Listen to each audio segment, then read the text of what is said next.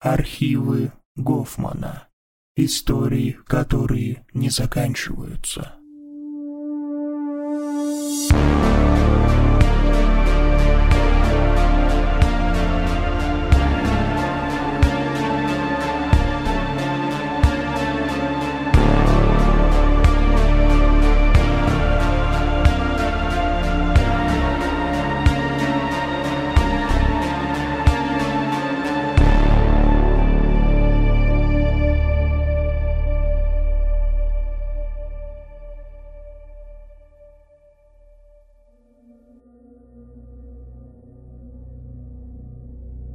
Меня зовут Дмитрий, и у меня очень нестандартная, я бы сказал, работа.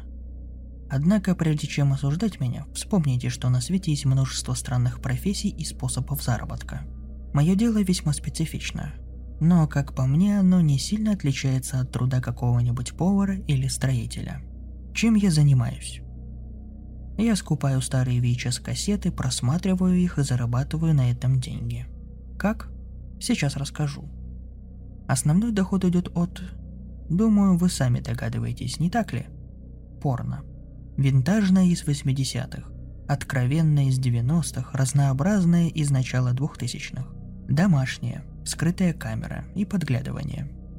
Это все добро оцифровывается мной и выкладывается на все возможные порно-ресурсы, которые щедро отстегивают мне бабосики за оригинальный контент. Большинство из тех студий, которые производили в свое время эти фильмы, уже давно прекратили свое существование. Актеры либо уже умерли, либо постарели настолько, что вряд ли даже себя смогут узнать на пленке 30-летней давности. А герои любительских видео, скорее всего, либо уже не помнят, либо даже не знают о существовании таких записей. Короче, получить страйк от правообладателей, занимаясь оцифровыванием такого контента, довольно сложно. И этот факт мне только на руку. Этот заработок не такой большой, но относительно стабильный. На хлеб с маслом хватает. Второй способ заработка приносит уже гораздо больше денег. Но и кассеты с таким содержанием попадаются очень нечасто. Это редкие записи. В современном обществе есть довольно странное мнение, что в интернете можно найти абсолютно все. А если что-то найти в интернете нельзя, то оно, стало быть, и не существовало нигде. Но это не так. Множество видеозаписей, а также музыки, книг, картин и тому подобное бесследно исчезло и виной тому абсолютно разные обстоятельства. Например, большое количество произведений Жоржа Мельеза и братьев Люмьер не сохранились до наших дней, потому что с приходом звука в кино и замены киноаппаратуры кинотеатрам невыгодно было хранить потерявшие актуальность пленки. Ну и еще они горели неплохо. Позже были две мировые войны, а потом еще технологические скачки, смены форматов и видеокамер.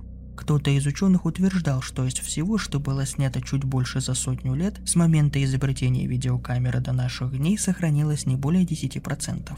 Если вы думаете, что почти за 50 лет существования формата VHS такого не происходило, смею вас огорчить. Только у нас в стране можно вспомнить и про потерянные эпизоды разных шоу, хотя бы на ночь глядя. Про различные потерянные записи, любительские фильмы, видеоклипы и рекламу. Так вот, если найти что-то из такого утерянного, то это может стоить очень много денег у знающих людей.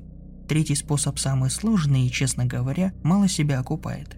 Иногда попадаются записи, на которых изображены известные люди. Хорошо, если это любительская съемка какого-нибудь квартирника с известными рок-музыкантами, например. Тогда нет сомнения в том, кого ты именно видишь перед собой. Цоя, Бориса Гребенщикова или Егора Летова – Гораздо хуже, если ты смотришь запись с празднования Нового года, потому что именно этот праздник чаще всего встречается на пленках из 90-х, и видишь ребенка, который радуется подаренной ему игрушке.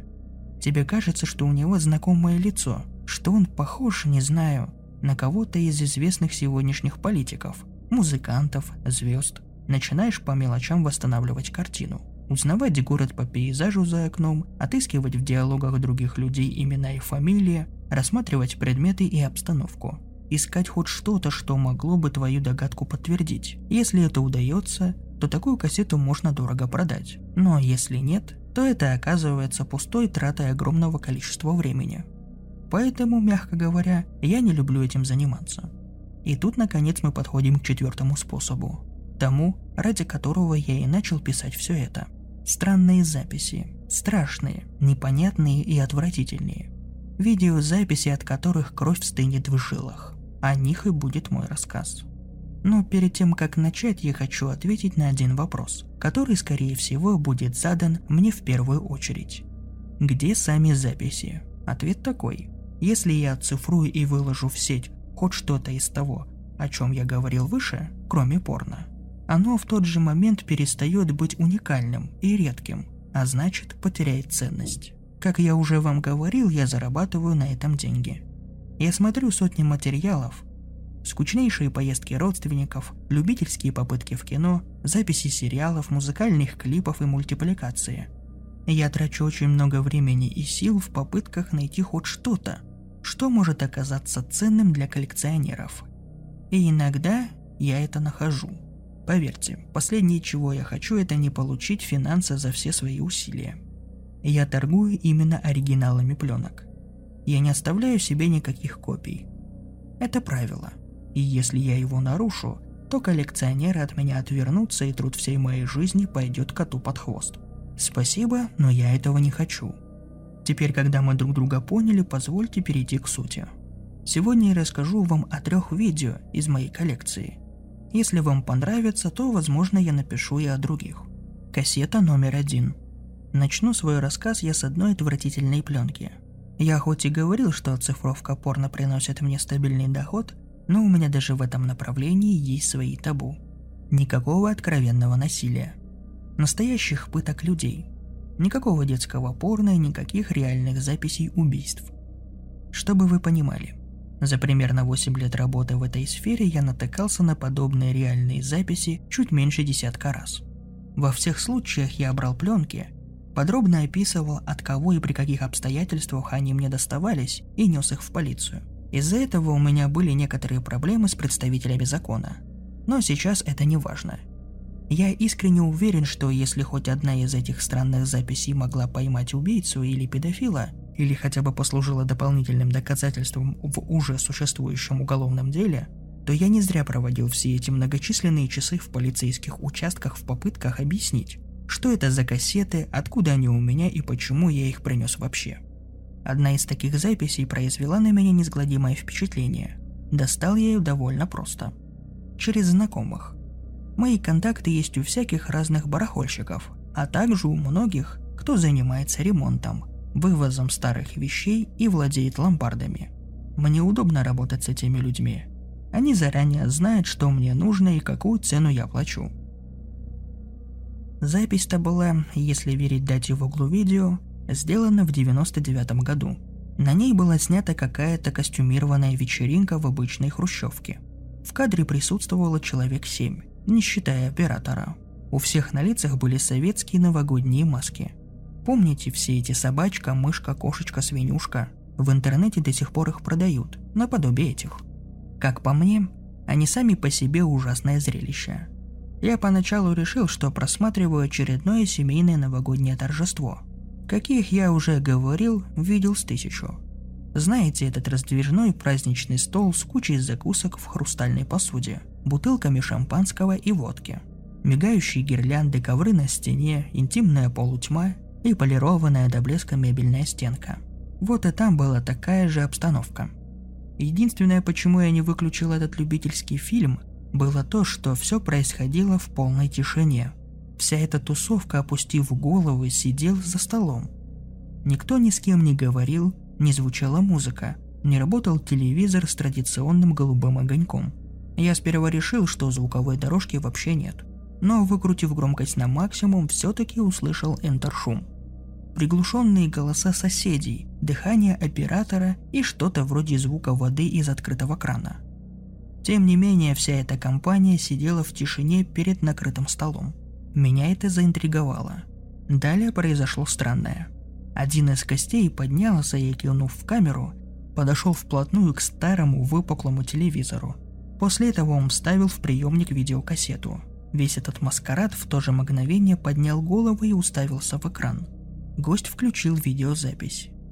И тогда я пожалел, что до этого увеличил громкость. Та запись началась с таких диких криков, что у меня сердце ушло в пятки – в то время, пока я суетился с настройкой звука, Оператор поднес камеру очень близко к телевизору. Там на экране сквозь рябь от муара я наконец смог разглядеть, на что смотрела вся эта разодетая компания. На записи кто-то резал живого человека. Человек орал, истекал кровью и пытался выбраться. Нож втыкался в его грудь снова и снова. Звук разрезаемой плоти смешивался с криками боли и отчаяния. У меня нет сомнений, что это была не подделка. Запись реального убийства отличить от постановки, тем более конец 20 века, не так уж и трудно. Оператор то приближал камеру к телевизору, то отдалял ее. Снимал крупным планом подробности убийства. Его руки тряслись, и с каждой секундой разобрать происходящее на экране выпуклого телевизора становилось все сложнее. В этот момент я замер в оцепенении и ужасе. Хоть все это видео длилось не больше двух минут, это время казалось мне вечностью. Но больше всего меня удивили последние кадры. Или может даже один кадр. Когда оператор отдалил камеру от телевизора и повернулся обратно к гостям, запись почти мгновенно прервалась и перешла в белый шум. Я перематывал кассету, пытаясь выловить одно единственное мгновение. Не зная, что это было, какой-то оптический эффект, артефакт съемки или зрительная иллюзия. Но на короткую толику секунды, на миг, можно было разглядеть гостей. Они преобразились. Казалось, что маски заменились на настоящие звериные морды. Волосатые, с торчащими клыками и оскаленными пастями. С небегающими глазами, смотрящими в сторону жертвы. В объектив камеры. Кассета номер два. Следующая запись была сделана, опять же, если верить дате, в 2002 году. Камера, судя по всему закрепленная на штативе, снимала человека, сидящего на типичном советском диване на фоне такого же типичного советского ковра. Ничего необычного. И я готов поклясться, что не обратил бы внимания на пленку, если бы кассета изначально была перемотана на начало. Но я прокручивал ее с конца в начало. Если кто знает, во время этого действия непременно видна реверсивная картинка. И увидел такие дикие кадры, что у меня не оставалось выбора, кроме как посмотреть запись с первых секунд. По сути, съемка представляла из себя что-то вроде научной лекции, длительностью менее часа. Вот ее краткая стенограмма. Меня зовут Павловский Сергей Евгеньевич. Я паразитолог. Сегодня хочу зафиксировать результаты своего исследования. С 93 -го года я изучал Саймота эксигоа. Это паразитическая ракообразная, которая скажем так, известна в научных кругах тем, что является м- единственным паразитом, который может полноценно заменить организм хозяина. Простите, я нервничаю. Божечки. Секундочку. На видео Сергей пьет из стакана с водой. Так вот, наверное, мне стоит рассказать немного подробнее. Дело в том, что Саймота эксигоо – это такое существо, которое попадает к рыбе в рот через жабры – и цепляется за язык. С помощью острых когтей оно высасывает из языка кровь, что приводит к атрофии языка. Затем паразит всем своим телом полноценно заменяет рыбе этот самый язык. Самое главное, кроме этого, паразит не приносит хозяину никакого вреда. В своих изысканиях я пытался подтвердить этот факт. Мной был проведен ряд исследований. Таким образом, я предположил, что глубокое изучение данного паразита необходимо в рамках теоретических возможностей, связанных с лечением заболеваний человека. Поскольку паразит имеет относительно малые размеры, примерно 3-4 см в длину, последние 5 лет я провел в попытках селекционно вывести ракообразное размерами превышающими необходимые для моих опытов 12-15 см. После месячного курса реабилитации и лечения я должен констатировать факт, Основные цели и задачи моего опыта были достигнуты. Сегодня я приступаю к написанию научной работы, которая имеет просто феноменальный потенциал. Божечки, я уже созвонился со своими коллегами, медиками. Они мне ожидаемо не поверили. Думают, что я изобрел протез. Божечки, вы бы слышали их голоса на том конце провода. Но я уже назначил им встречу на ближайшие выходные. Вот же они ах... Ой, удивятся, когда увидят. Теперь я хочу перейти к главному. Все эти годы я усердно работал. Цеплялся за каждый шанс. После того, как в 91 году я перенес голосоктомию, я не мог поверить в то, что больше никогда не смогу говорить. Годы, божечки, годы упорной работы, я записываю это. Слышите? Паразит полностью смог заменить мне язык. Но это еще не все. Сейчас я разрабатываю теорию, по которой при помощи выведенных особей Ксаймота и Ксигоа можно будет заменить и другие органы. Это просто потрясающе! Взгляньте на это! На этом месте Сергей берет камеру в руки, подносит ее к своему лицу и вытягивает язык. Вот такая хрень была у него во рту. После этого запись заканчивается. Что это было? Я не имею ни малейшего представления. Выглядело очень реалистично – но однако, я не отбрасываю возможность, что это был какой-то любительский постановочный фильм. Я поискал информацию об этом человеке, и, если честно, толком не смог найти ничего. Ничего, что могло бы быть полезно. Ничего, чтобы однозначно говорило о том, что человек с таким именем, фамилией и отчеством когда-либо жил в нашей стране. Исходя из этого, то ли этого персонажа никогда не существовало в реальности, то ли кто-то постарался сделать так, чтобы о нем навсегда забыли. Такие дела. Кассета номер три. Следующая запись представляет из себя, не знаю как это объяснить, нарезку кадров, но без монтажных склеек. Представьте, что у вас есть видеокамера, но в ней одна единственная кассета. Вы включаете камеру, снимаете пару минут и выключаете. Через некоторый промежуток времени, год, например, Включаете ее вновь и снимаете еще несколько минут. И еще через год повторяете. Так было и на той пленке. Первая сцена, 97 год. Молодая пара, видимо, муж и жена, бегают по морскому пляжу в лучах заходящего солнца. Они радостно кричат, обнимают друг друга. Оператор снимает их с расстояния 5-7 метров. Помехи. Вторая сцена, 98 год.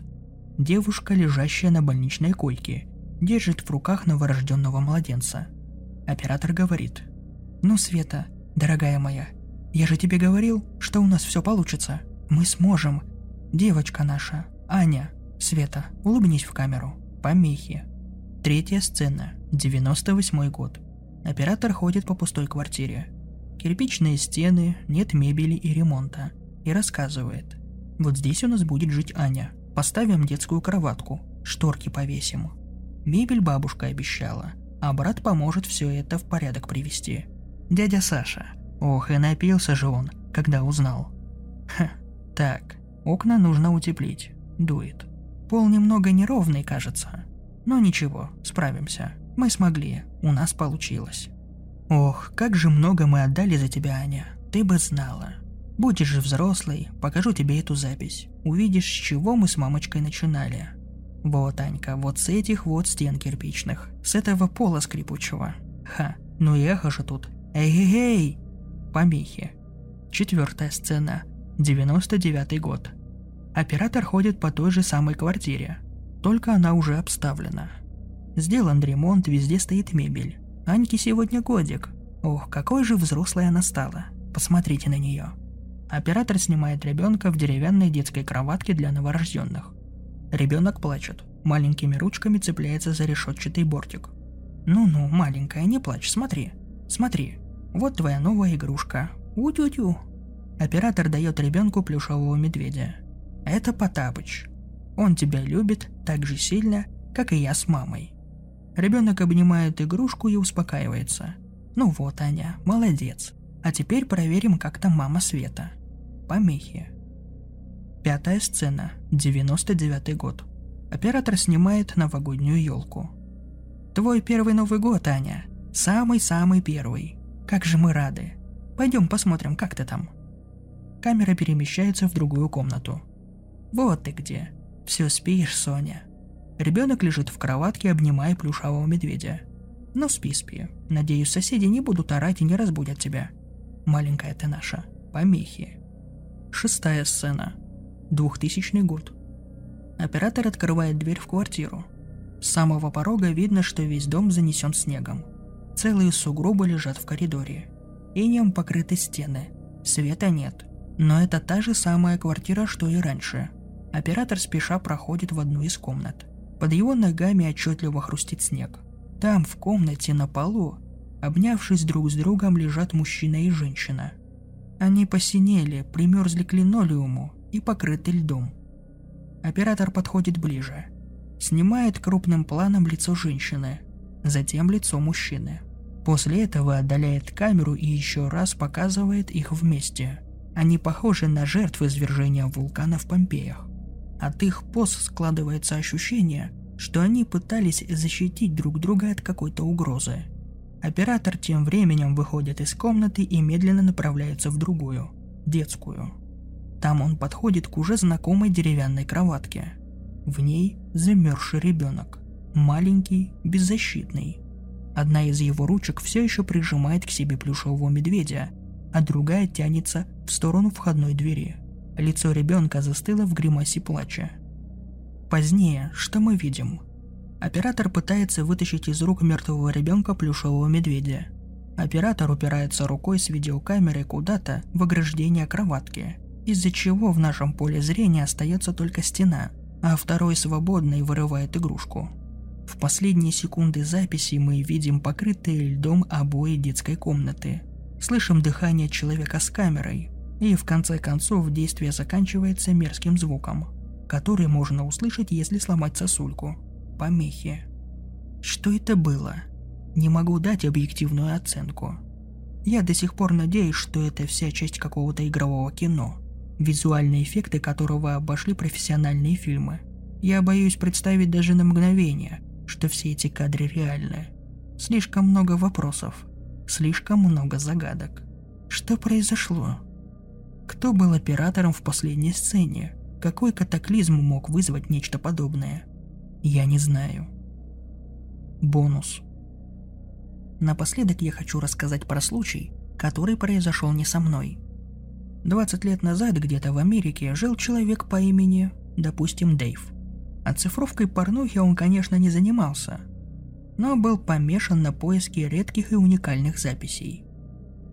В то время в местности, где он жил, существовала городская легенда о том, что, мол, снималось в начале 90-х шоу, в котором вроде как ведущие изучали истории про призраков и проклятые места. И был почти отснят первый сезон. Да только шоу так и не попало на ТВ. Во время производства одного из выпусков вся съемочная группа просто взяла и пропала без вести. Правда, эта легенда не подтверждалась ничем, кроме пары газетных вырезок. Пресса-то, если быть честным, имела репутация желтой, и частенько ловили ее на тиражирование откровенных утечек. Поэтому, как вы понимаете, серьезно мало кто относился к этим россказням. Здесь нужно отметить, что архивы ТВ-компаний – золотая жила для коллекционеров редкого видеоматериала.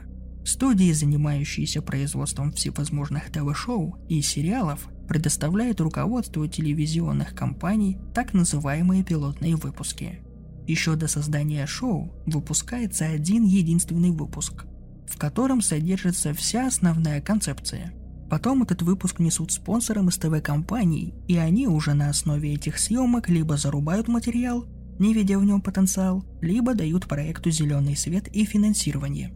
По статистике, только один из четырех пилотных выпусков в дальнейшем продолжает свое существование в качестве полноценного проекта – Такие подобные выпуски вышедших или не вышедших проектах всегда привлекали внимание коллекционеров. Правда, получить их в свои руки было большой удачей.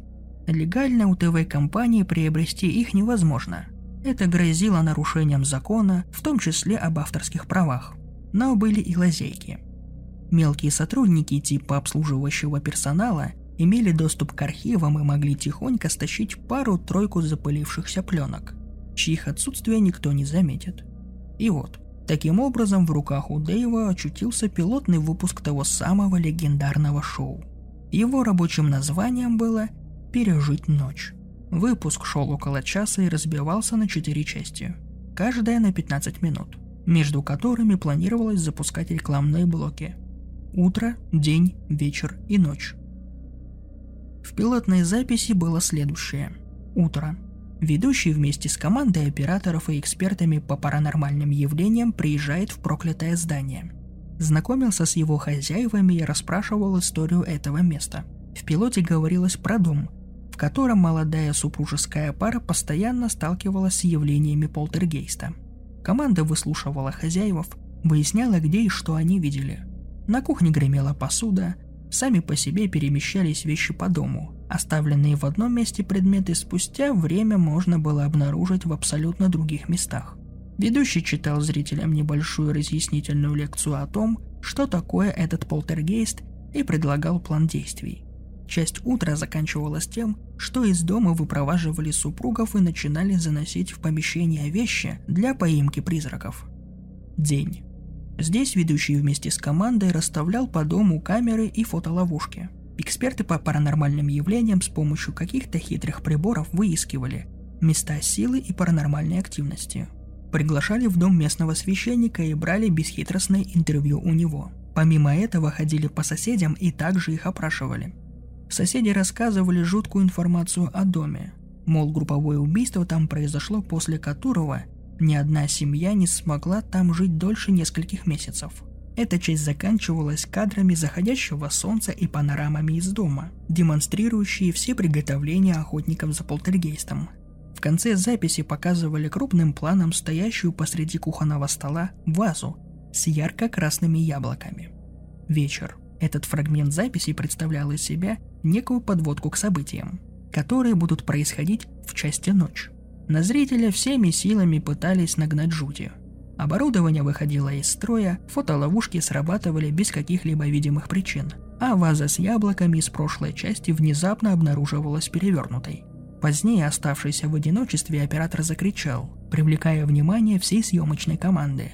А после рассказывал о том, что видел какую-то сущность в темном углу. Искусственно нагнеталось состояние паники внутри команды – начались споры и ссоры между ведущим и экспертами по паранормальным явлениям и операторами. Часть закончилась тем, что во всем доме отключили освещение. Ночь. В этом фрагменте происходило логическое завершение всех событий, которым подводили первые три части. Сначала на записи присутствовали довольно примитивные пугалки, фоновые звуки плача, непонятные крики, демонические голоса. Визуально тоже пытались заставить зрителей отложить кирпичей – Кадры с хлопающими дверцами кухонных шкафов, катающиеся по полу сами по себе яблоки и несколько резких скримеров, где на экране на долю секунды вылетали страшные изуродованные морды. Потом съемочная команда, вспоминая слова соседей, приходила к выводу, что в доме буйствуют неупокоенные души погибшей той семьи. Ведущий доставал Библию, начинал читать молитвы, из-за чего происходящее вокруг вакханалия только усиливалось. Но молитву подхватывали остальные члены съемочной группы, и на финальных словах все паранормальные явления резко заканчивались. Далее следовали кадры с рассказом о том, что души наконец-то обрели покой. Живущая в доме семья под утро возвращалась. Ее заверили, что ничего страшного больше с ними не произойдет. На последних кадрах ведущий поворачивался в сторону камер и обращался к зрителям со словами. «Вы посмотрели выпуск «Пережить ночь». С вами был я, имя ведущего. И помните, если вы столкнетесь с чем-то паранормальным, с чем-то, чему вы не можете дать объяснение, зовите нас. Ни один призрак не сможет пережить ночь. В целом шоу было довольно банальное и простое. Оно содержало явно постановочные кадры, размеренный пафос и дешевые визуальные эффекты. Сценарий был не слишком проработан, а актерская игра оставляла желать лучшего – если бы не эта история с пропажей всей съемочной группы, никто бы никогда не стал бы искать записи этого ТВ-шоу. Но пилотный выпуск действительно существовал, и для Дэйва этот факт означал следующее. Легенда, хоть в какой-то степени, была подтверждена. Съемки шоу «Пережить ночь» в действительности начинались. Достоверно это стало известно уже позже, после изучения бумаг. И самое главное, именно Дэйв имел в руках все козыри для того, чтобы первым найти записи оставшихся эпизодов. Самым главным плюсом этой пилотной серии были титры.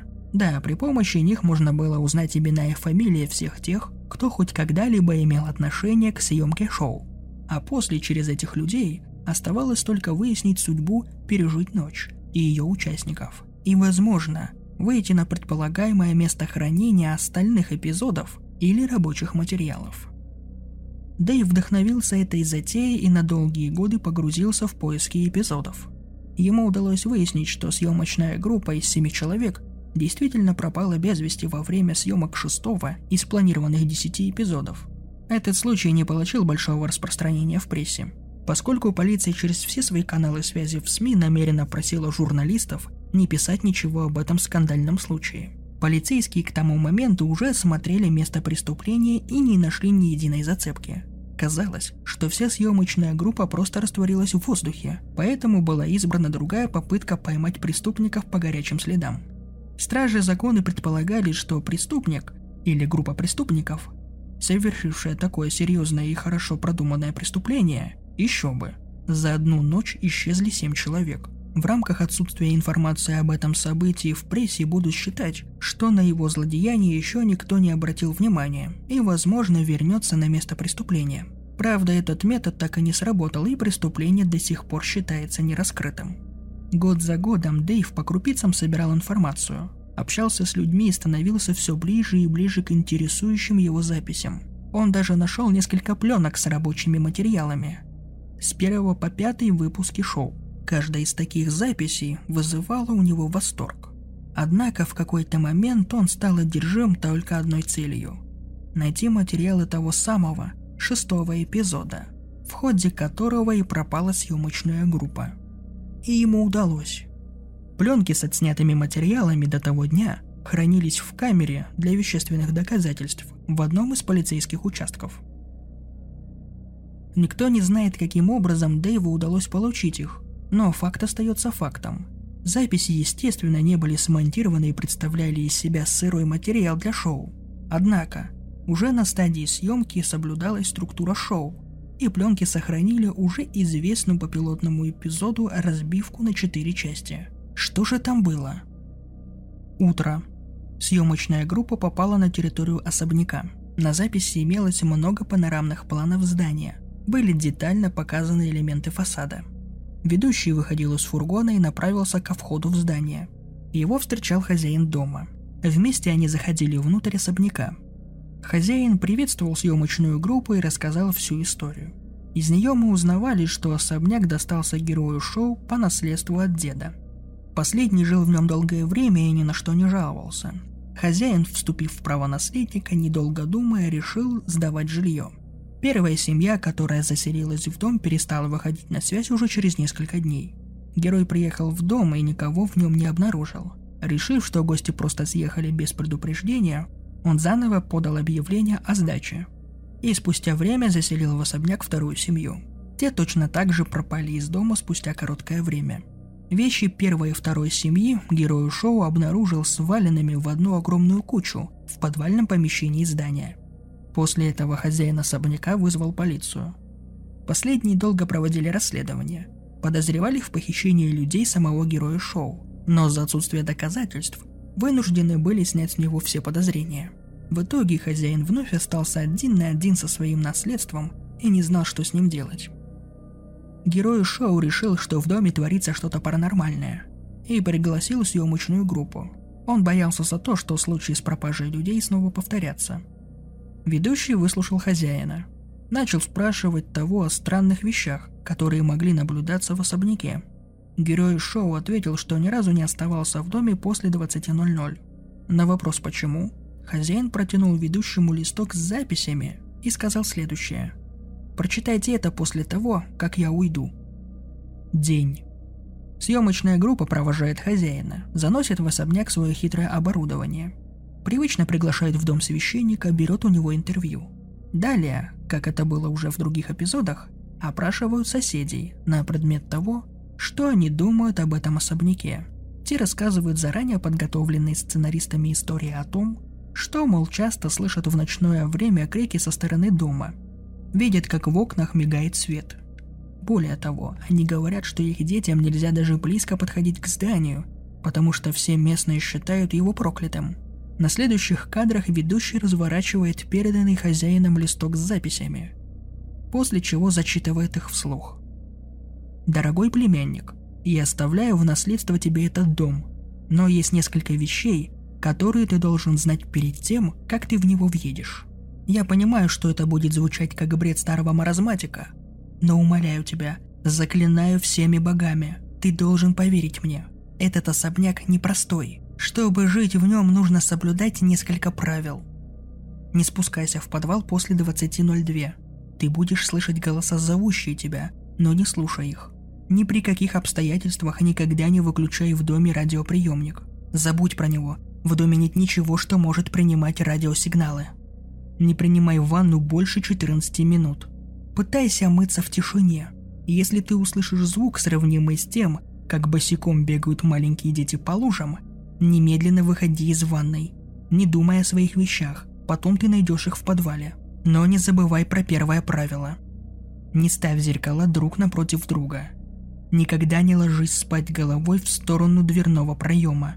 Если во время просмотра телевизора персонажи на экране перестанут разговаривать друг с другом и начнут просто стоять и смотреть в камеру немедленно, на этом месте ведущий прервал чтение. Оператор заснял его реакцию. Что это за чушь? Он это что, сам придумал? Этого не было в сценарии. Майк, вырубай камеру. Начнем заново. Вечер. Съемочная группа собирается посреди гостиной особняка. Оператор крупным планом снимает старинные механические часы. Они показывают время 19.49. Ведущий начинает читать стиль суфлера, рассказывая зрителям о том, что сейчас он вместе с командой с помощью приборов будет пробовать выяснять, что за зло затаилось в доме. Один из участников шоу, эксперт по паранормальным явлениям, включает радиоприемник и настраивается на волну, где слышен только треск помех.